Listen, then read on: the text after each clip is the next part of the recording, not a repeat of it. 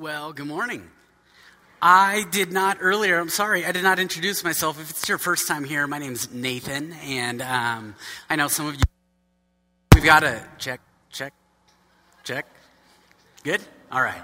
We've got a, a an online um, congregation as well that's watching. So thank you for tuning in. We are, we are actually um, heading into, as you all know, a time of year that uh, if you're anything like me, it's easy to get to think from Thursday, and you start thinking about it like a week from this Wednesday kind of thing. And um, oftentimes, what happens in the middle of all that is we're just looking ahead the entire time. We just look ahead, and, and here's what tends to happen. In our rush to look ahead and plan ahead, we often move backward. But uh, the whole idea behind these next few weeks is that we as a church would actually do something different.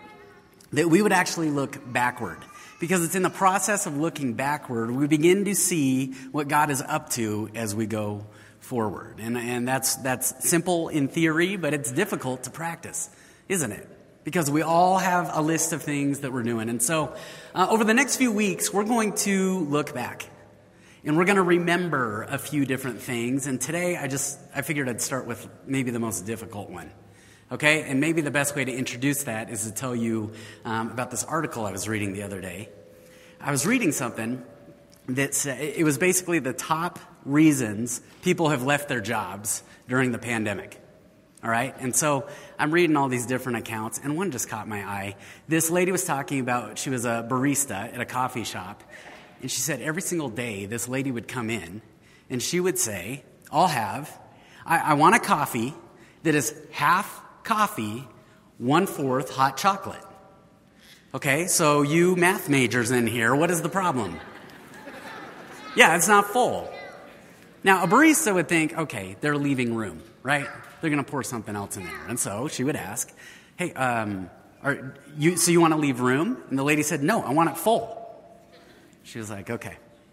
So half coffee, one fourth hot chocolate. And she would make this drink for the lady every single time that she came in.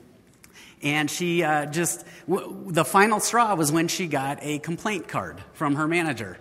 And it said, This lady does not make me a full cup of what I order every single time. And, and it had just so built up that she just said, I'm done. Can, can you hear the difficulty in there? It, it, maybe it's the order, but behind the order is a person.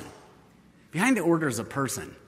And I'd be willing to bet, especially, you know, we've talked about the, la- the last 18, 19 months a lot uh, here at the church. But I would be willing to bet over the last 18 or 19 months, maybe the greatest struggle for us to be grateful for are probably people, aren't they? I mean, people are just a tough one. And, and, that we, we all have that dynamic in our lives. And some of you are pointing, and I didn't mean for you to point at people right now or anything like that, but we all probably have some faces that come to mind, don't we? See, one of the things that we want to take November to remember is people. The people that God has used in our lives. And so this morning, I'm actually going to do something that um, I, I, don't even know what I'm thinking as a preacher, but I'm going to ask you to take out uh, pen and paper. And I'm guessing that many of you don't have pen and paper, so I'm. Am I doing this? Yes, I'm doing this. Okay, I'm going to ask you to take out your phones, okay? Because we're all going to make a list. Every single one of us, I want to make a list this morning because many of you, you probably have this tradition that a week from Thursday, you're going to go around the table.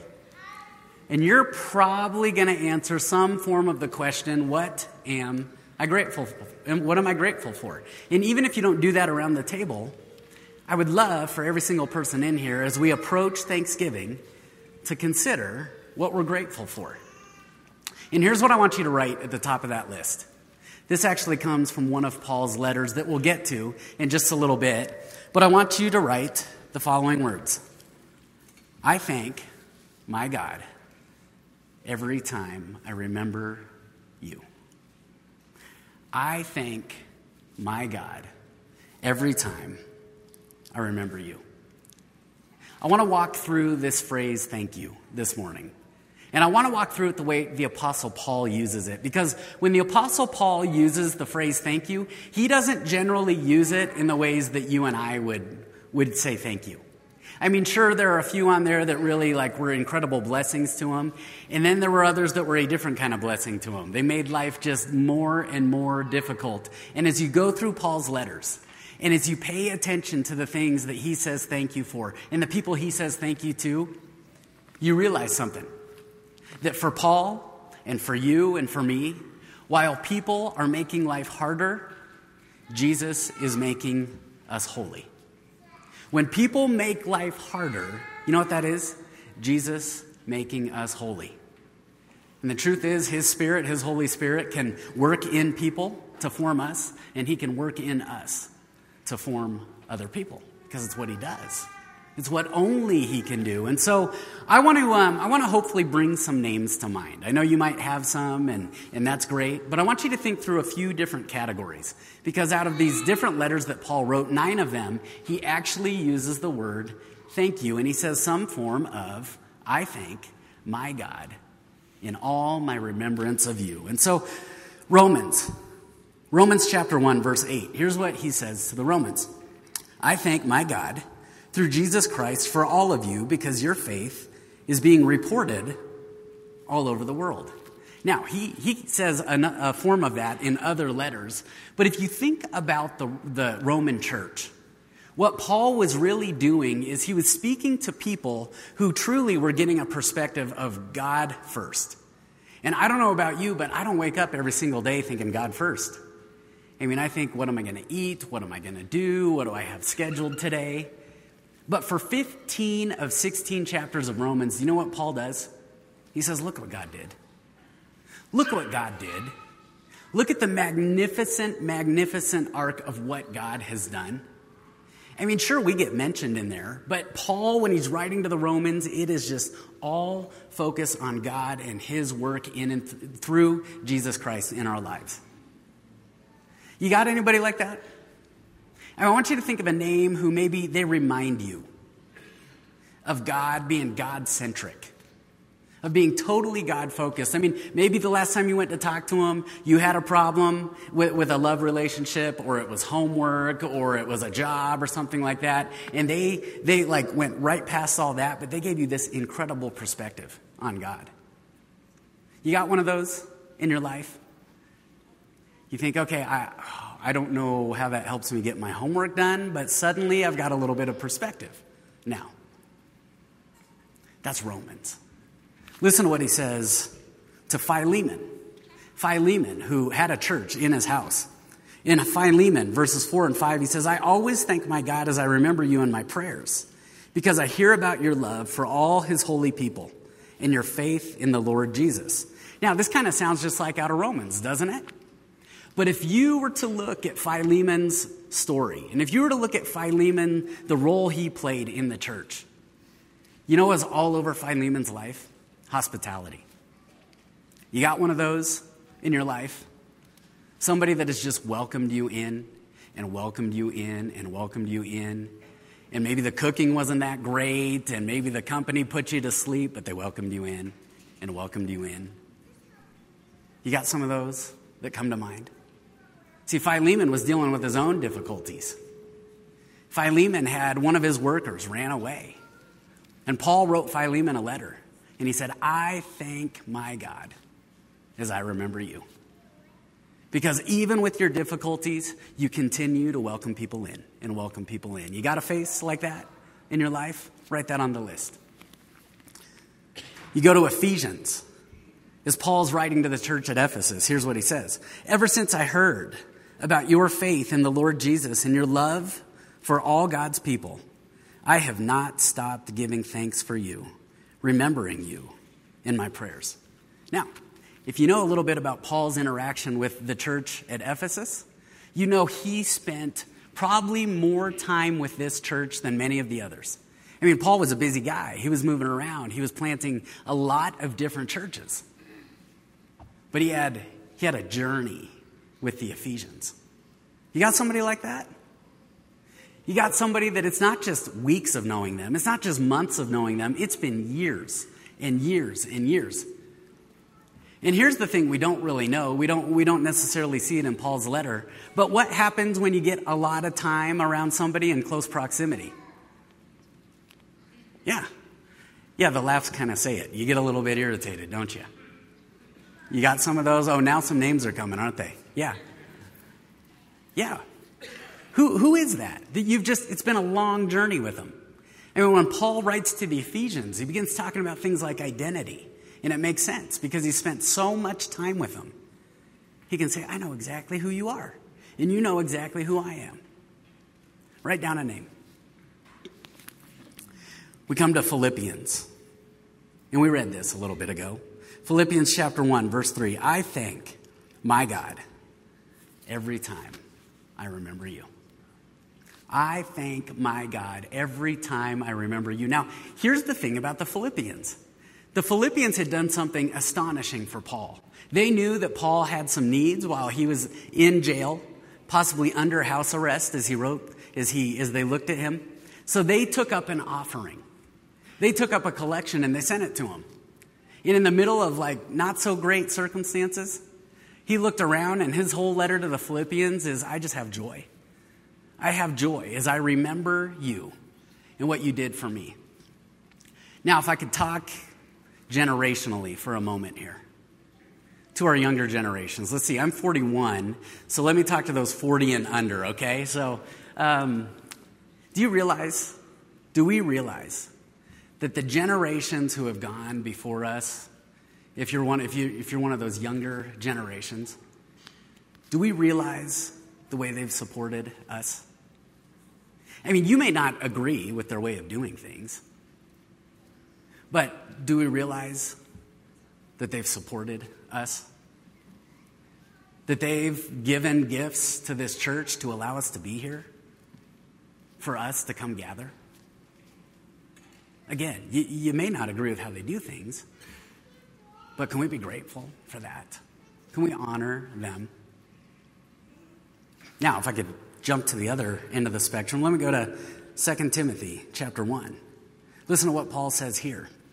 I thank God, whom I serve, as my ancestors did, with a clear conscience, as night and day I constantly remember you, Timothy, in my prayers. Recalling your tears, I long to see you, so that I may be filled with joy. I am reminded of your sincere faith, which first lived in your grandmother Lois and in your mother Eunice, and I am persuaded now lives in you also. Could I speak to our older generations for a moment? Again, I'm 41, so let me talk to those age 42 and up, okay? Do you recognize the younger ones coming along behind? Do you see them? I mean, as I said to the younger ones earlier, you may not agree with how they do things, but they are next. They're the ones coming up.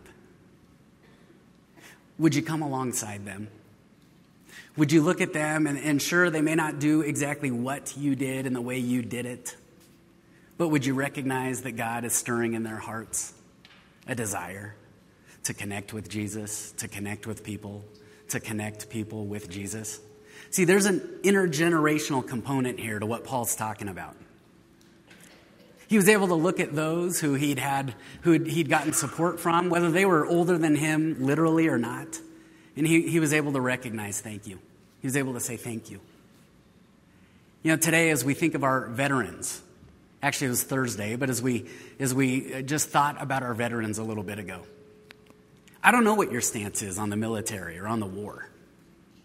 But there are generations that went before us that fought for our right to be able to gather, to be able to agree with it, to be able to disagree with it. And we thank them for that. We thank them Because really, what it is, is it's a picture of us, of what our Savior did on our behalf, that He laid down His life for us. And as Paul looks at the one coming behind him, Timothy, he says, I don't have to tell him to do it exactly like I did it. I can entrust him.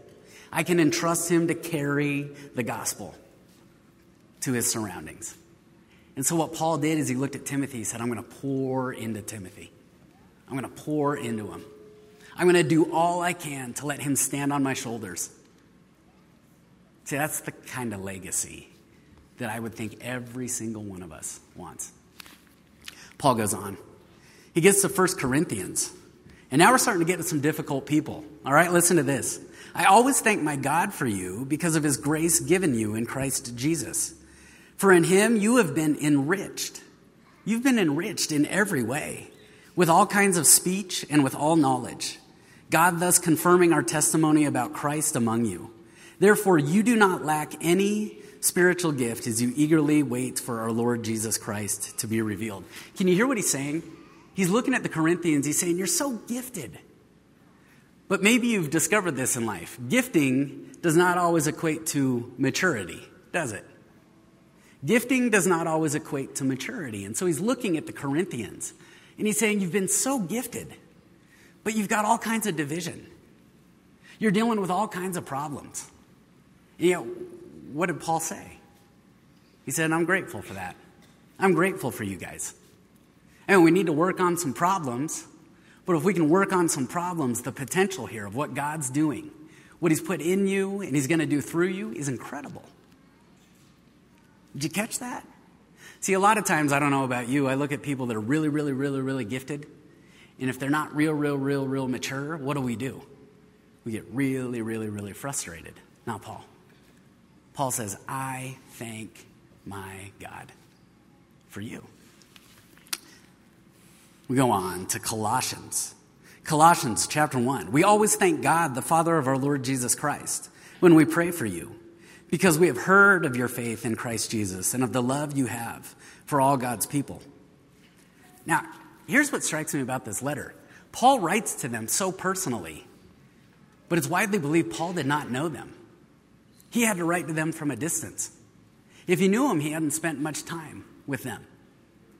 And even this last week, I'm reminded that one of my greatest encouragements came from a guy in Illinois who I've known all of one hour. And he reached out and he just said, Thinking of you, brother, praying for you, encouraged by you. As you think about Christians maybe not in these four walls, as you think about those who maybe, maybe you've read a book by them, maybe you've heard something, uh, oh, you know, a, a podcast, or you've watched something over the air. We'd be grateful for those who are doing the work of faith that we may never encounter, we may never come across? Paul looked at the Colossians and he said, I'm thankful for you. And the Colossians had their own problems. They were looking around and wondering, is Jesus really the best way? And he's bringing them back to saying he, he absolutely is the supreme way. Can we be thankful for the work that God's doing outside of here? A lot of times, what happens, especially in churches, is rivalry and competition. Instead, Paul goes, No, I'm grateful for that. Two more. Paul's first letter to the Thessalonians, he says this We always thank God for all of you and continually mention you in our prayers.